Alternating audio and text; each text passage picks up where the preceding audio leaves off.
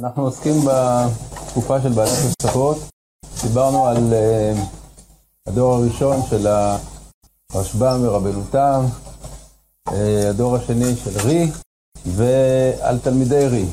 הזכרנו את התלמידים האלה שכתבו תוספות לפני, לפני רי, בראשם uh, הרש משאנץ ורבי יהודה סרליון.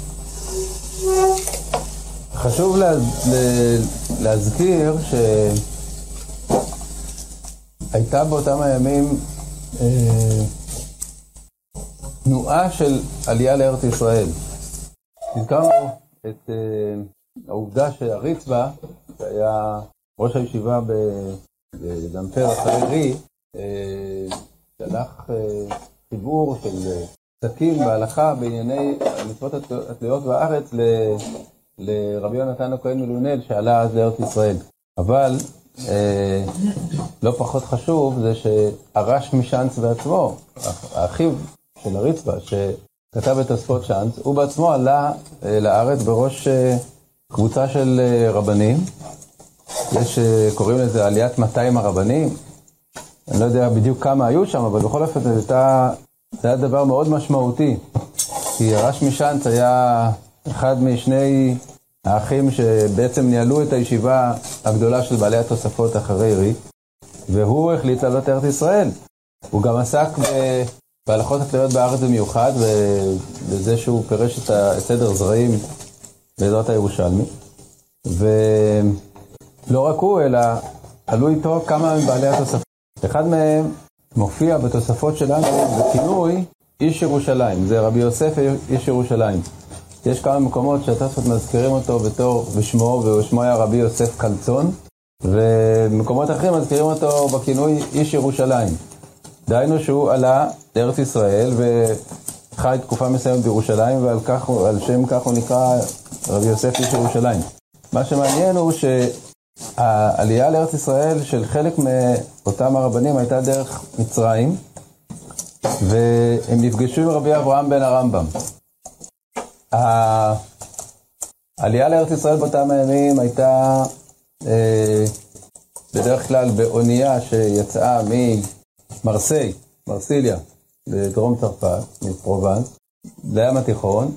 אז היו שתי אפשרויות. אפשרות אחת הייתה להגיע לאלכסנדריה, ומשם ברכב, כלומר ב, על אה, בהמות, על רכבות, מה שהיה באותם הימים להגיע לארץ ישראל. ואפשרות שנייה הייתה להגיע לעכו. בעכו היה נמל שהיה אה, גם כן אה, מסוגל לקלוט אוניות.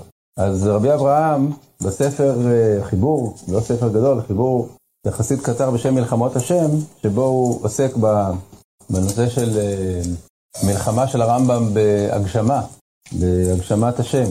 והוא סוקר את תולדות הנושא הזה אה, גם גם בהקשר של הוויכוחים שהיו נגד ספרי הרמב"ם. אז הוא, הוא מספר בין השאר על חכמי לונל, שחכמי לונל אה, היה להם קשר עם הרמב"ם והוא אה, ענה על שאלותיהם וכולי.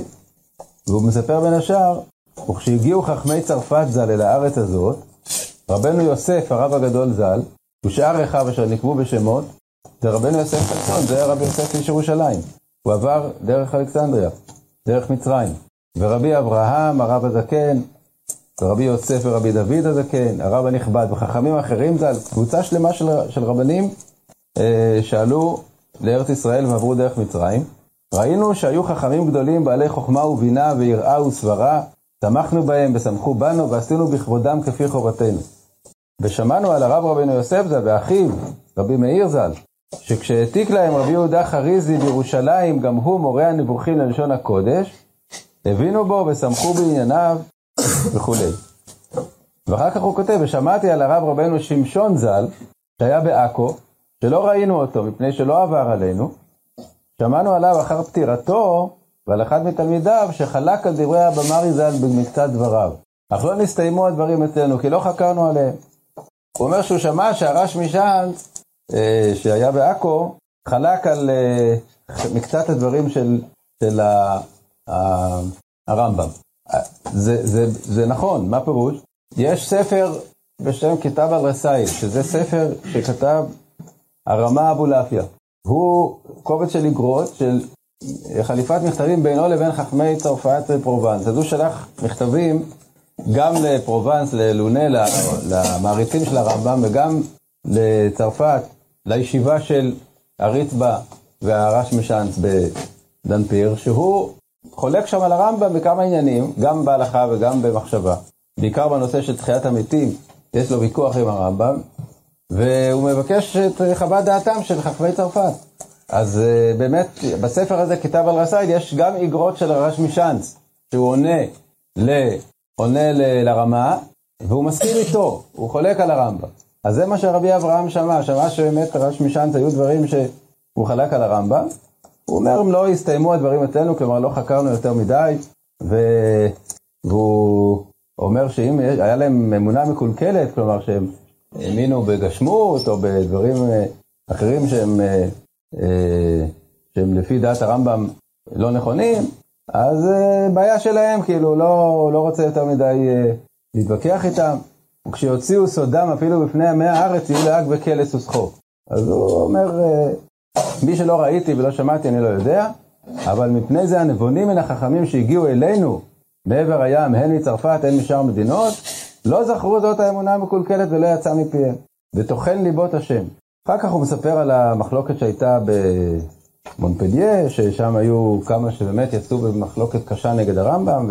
בקיצור, אה, זה האזכור של העובדה שהרש משאנץ אה, הגיע לעכו ולא עבר דרך מצרים, ואחרים עברו, קבוצה גדולה של רבנים עברו דרך מצרים. בכל אופן, באותה תקופה עלו גדולים מגדולי בעלי התוספות לארץ ישראל. כן. זה בערבית, כתב על רסייל, זה, זה ספר האגרות. משום מה הוא קרא לו בערבית, למרות שכל האגרות שם הן בעברית. האגרות הם נכתבו לחכמי צרפת שלא ידעו ערבית. הוא עצמו ידע ערבית, הרב אבולעפיה, אבל הוא כתב לחכמי צרפת, הם ענו לו, והוא אסף את כל המכתבים האלה בספר. זה נמצא בספרייה, כתב על רסייל, כן. איזה כאילו מורות היסטוריות גרמו לכך שבעיה הזאת כאילו עלו? למה הם עלו? זה קשה להגיד אה, למה בדיוק זה קרה באותו זמן, אבל באופן עקרוני אין לנו שאלה למה עולים לארץ ישראל. כל דור שיש בו איזו התעוררות, אז uh, הייתה התעוררות, אולי בגלל, uh, בגלל הסבל של היהודים שם בארצות uh, צרפת ואשכנז מהנוצרים, הנוצרים התנכלו להם, היו, היו גזירות של, גזירות של פוגרומים, היו אה, אה, רבנים שנהרגו על קידוש השם, הזכרנו בפעם הקודמת את רבי אלחנן, בנו של רי, שנהרג על קידוש השם. היו כל הזמן אה, התנכלויות קשות מצד השלטונות, מצד ההמון הנוצרי. ויכול להיות שזה גרם, שהם החליטו די, צריך לצאת מהגלות הזאת. בכל אופן, התופעה הייתה תופעה מאוד משמעותית, זה לא היה איזה אחד שעלה. עלו רבים מגדולי ישראל וצרפת, מתקופת בעלי התוספות, הן מצרפת עצמה, הן מפרובנס, רבי יונתן הכהן, הרש משאנץ, רבי יוסף איש ירושלים, זה כולם גדולי ישראל, גדולי הדור, והם עלו לארץ ישראל. כן. בבקשה? ארץ ישראל הייתה בשליטה של הייתה בשלטון הצלבנים, כן, אבל זה, זה לא אומר שקיבלו אותם פה בזרועות פתוחות, זה, זה רק אומר שהם הם, הם, הצליחו איכשהו להתחבר פה קומץ היהודים שחי אז בארץ ישראל, וחיו או בירושלים, או בעכו, או ב...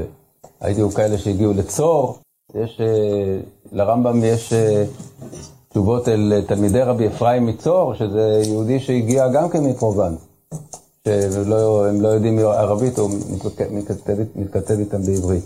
אה, טוב, אז נחזור לתלמידי רי. אם כן, אחד מתלמידי רי שלא הזכרנו עדיין, ושהוא חשוב אה, מאוד מפני שהוא כתב ספר, ספר, לא תוספות אלא ספר הלכה, זה רבי ברוך בן יצחק, שעד לפני כמה שנים היה מקובל לקרוא לו רבי ברוך מוורמייזה.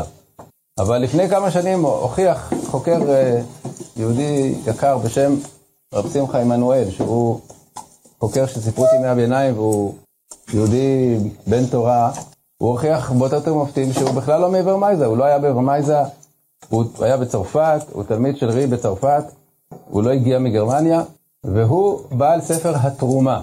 ספר התרומה זה ספר הלכה בנושאים אחדים, לא כל הנושאים של, ה,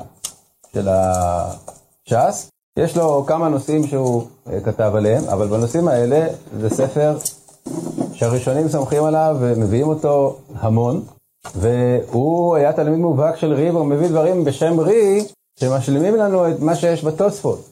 דברים נוספים, או דברים שהוא אומר אותם בצורה קצת אחרת, ואנחנו מבינים על פיהם יותר טוב את השיטת רי שבתוספות.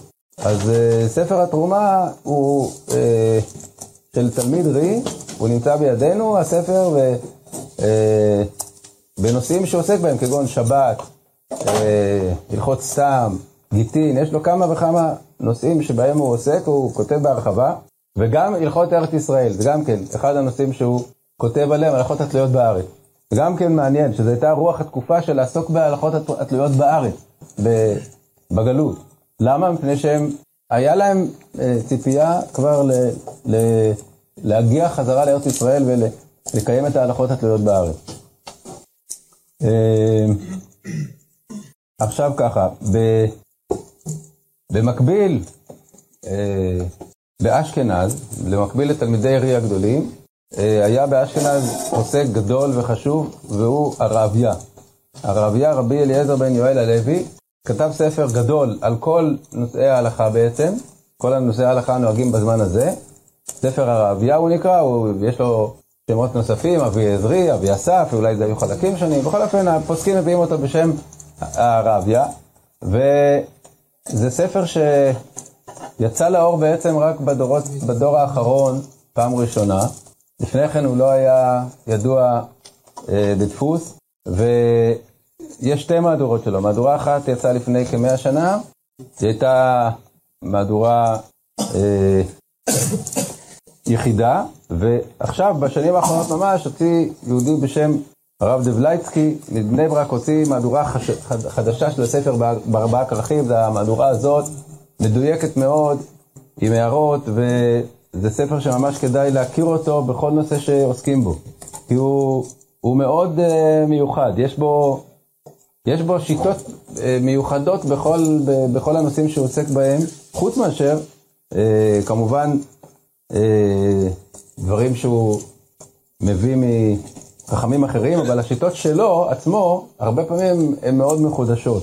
הוא היה נכדו של הראב"ן.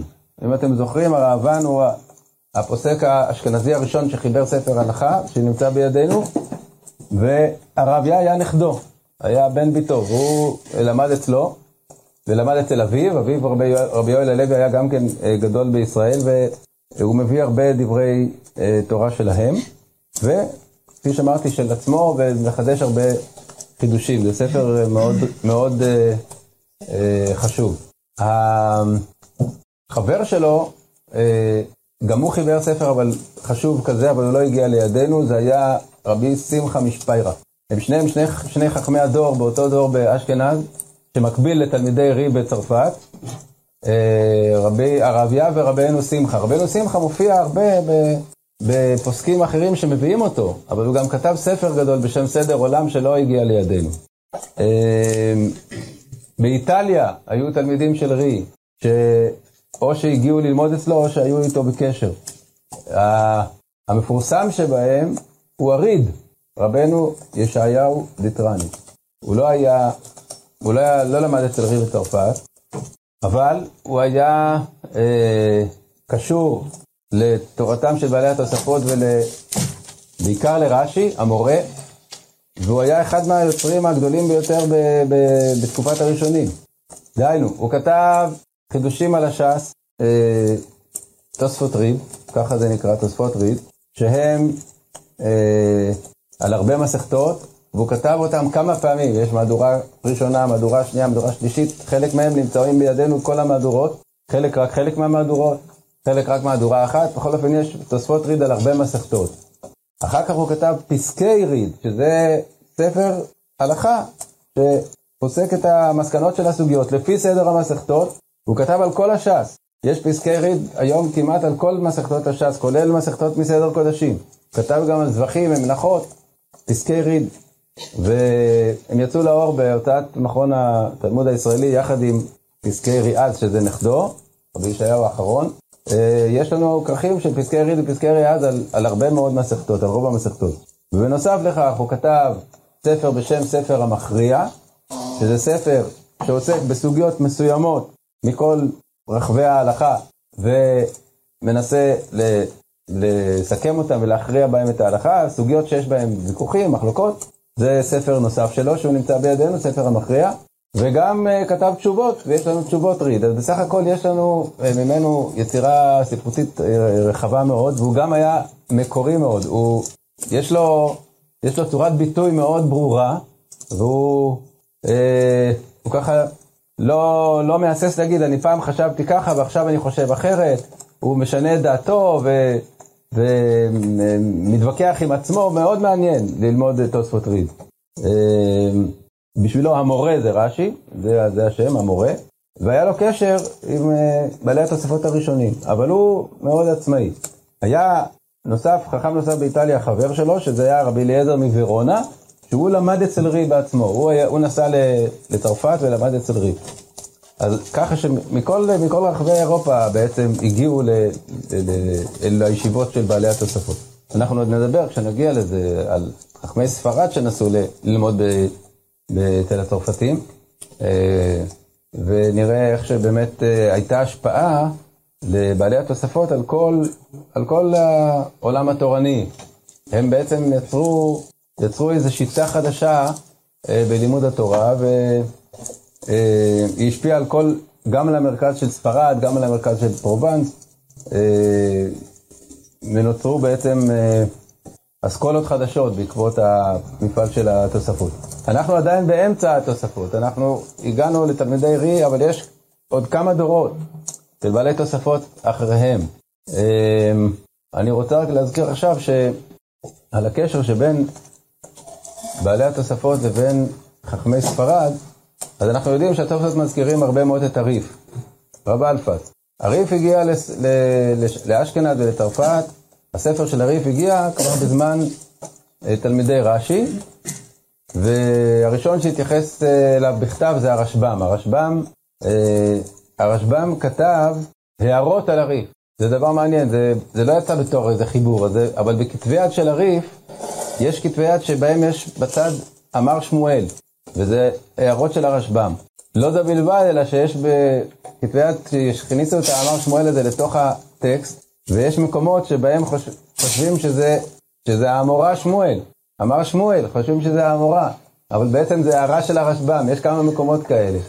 עובדים עכשיו על uh, הוצאת מהדורה מדעית של, uh, של הריף, על פי כל כתבי היד, uh, ויש הרבה כתבי יד של הריף בעולם. זה שעובד על זה אמר לי שהוא ראה בכמה מקומות את הדבר, את התופעה הזאת, שיש הערה של הרשב"ם, שהיא כתובה בתוך, בתוך הטקסט וזה נראה כאילו שזה דברי המורה, אבל זה הערה של הרשב"ם.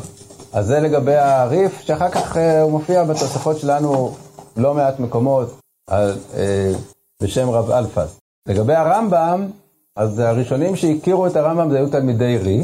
הם גם עוד לא ממש הכירו, אה, זה הגיע, הספר של הרמב"ם הגיע לצרפת בדור של תלמידי רי, ונגעו בו, כאילו. יש אזכורים בודדים של הרמב"ם אצל רבי יהודה סירליון ואצל הריצווה.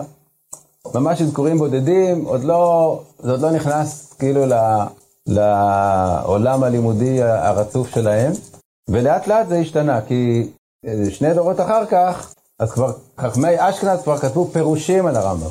וגדול חכמי אשכנז אחרי שני דורות, המהר"ם מרוטנבורג, הוא רואה את עצמו כ... כמשועבד לרמב"ם בהלכה, הוא רואה את עצמו כ... כמחויב לרמב"ם בהלכה. כלומר, הרמב"ם הפך להיות בשבילו ספר אה, ספר אה, אה, סמכותי ממדרגה ראשונה, אבל בהתחלה, כשהוא רק הגיע, אז זה עוד היה ממש לא, לא יותר מאשר איזה אזכורים בודדים פה ושם שהזכירו ספר המימון או מימוני, וזה אה, לקח זמן עד, ש, עד שהוא קנה את מקומו. בכלל, צריך לדעת שדיברנו על זה גם לגבי רש"י. כשרש"י, פירוש רש"י הגיע לספרד, לארצות הים התיכון, זה לקח זמן עד שזה הפך להיות רש"י, שזה הספר שכולם לומדים גמרא עם רש"י. אבל שאלנו את השאלה אם הרמב"ם מכיר את פירוש רש"י, ואמרתי מסתבר שבסוף ימיו של הרמב"ם הוא כן ראה, הוא כן רא... הגיע כבר לידיו, כי הרי רבי אברהם בן הרמב"ם כבר מזכיר אותו ומביא אותו.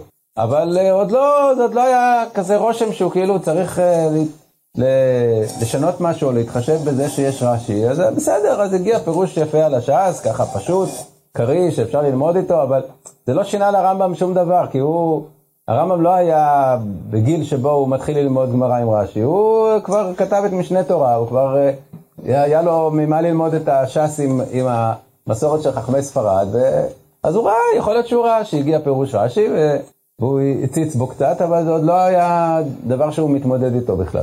אה, טוב, אז נלך הלאה לגבי אה, בעלי התוספות. אז אחרי תלמידי רי, או סליחה, יש עוד תלמיד אחד של רי שצריך להזכיר אותו, זה השר מקוצי, הוא היה מצעירי התלמידים של רי. אה, רבי שמשון מקוצי, קוצי זה עיר בצרפת, ורבנו שמשון מקוצי, שכונה בשם השר מקוצי, הוא היה הוא היה כוח גדול, והוא היה מהציר, מהתלמידים האחרונים של רי. הוא מופיע בתוספות שלנו, אבל אחר כך, בדור, בדור יותר מאוחר, הוא, הוא באמת, אה, היה לו מעמד מיוחד, קראו לו השר מקוצי, ודבריו אה, אה, מופיעים בדברי הבאים אחריו בכבוד גדול. הדור הבא, אחרי תלמידי רי, אז אמרנו שרבי יהודה סירליון הקים הקים או המשיך ישיבה בפריז והפכה להיות ישיבה גדולה ומרכזית. בדור הבא הישיבה העיקרית הייתה בפריז. ובראשה עמד רבנו יחיאל, רבנו יחיאל מפריז, שהיה תלמיד של רבי יהודה סירליון, והוא היה מנהיג, מנהיג אה, אה, כזה רוחני של כל הדור, ולישיבתו הגיעו, כמו שהגיעו בזמנו לישיבת אה, רי בדמפר, ככה הגיעו לישיבת רבנו יחיאל בפריז, תלמידים ממקומות רבים, בעיקר מאשכנז. הרבה מחכמי אשכנז היו תלמידים שרבנו הכין מפריז בפריז. נסעו לפריז ללמוד אה, בישיבה שלו. אה, הוא מפורסם גם בזה שהוא אה, ערך ויכוחים, או יותר נכון, נאלץ לערוך ויכוחים עם הכמרים הנוצרים, והיה ויכוח של רבנו חייר עם פריז, שבו אה, ה, כאילו התוצאה של הוויכוח הייתה אה, ששרפו את ספרי התלמוד. בצרפת. והוא היה במעמד של מנהיג, והוא ראה שהעתיד של היהדות הוא לא שם. ואז הוא החליט ללכת בעקבות אה, בעלי התוספות מהדור הקודם, ולעלות לארץ ישראל. עלה לארץ ישראל, נסע יותר נכון לארץ ישראל, ונפטר בדרך, ביוון. הוא הגיע איכשהו לא דרך אה, אה, מרסיי, אלא נסע ליוון, משם רצה לעלות באונייה לארץ ישראל, נזכר בדרך, ואחר כך בעכו, אלה שעלו איתו, הקימו ישיבה שנקראה נקרא, בשם ישיבת פריז, בעכו. כמו שהיום יש ישיבת פונוביץ' בבני ברק, אז כך היה ישיבת פריז בעכו. והרמב"ן, שהגיע לארץ ישראל, הוא הגיע לשם. הוא הגיע לישיבה של אה, של פריז בעכו, ושם הוא דרש את הדרשה שלו, הדרשה לראש השנה. הרמב"ן הגיע לארץ ישראל ב... בחודש אלול. בכלל, זה דבר מעניין שבאותם הימים אי אפשר היה לנסוע לארץ ישראל בחודשי החורף בכלל. לא היו נוסעים בים בחודשי החורף, כי זה היה סכנת נפשות. הים סער והיו נוסעים רק בקיץ, ובדרך כלל היו מגיעים בסוף הקיץ. היו, אלה שעלו לארץ ישראל הגיעו באב, באלול. אז uh, הרמב"ן הגיע בחודש אלול, הגיע לישיבה בעכו, וביקשו ממנו ל- ל- לתת שם דרשה לקראת ראש השנה. ומזה יש לנו את דרשת הרמב"ן לראש השנה. הוא כותב, הוא אומר בדרשה הזאת שעכשיו הגעתי לכאן, למקום הזה, והוא כותב שם uh, שהוא ראה שם פסקי, uh, קבצים של תוספות שהוא לא, שהוא לא הכיר.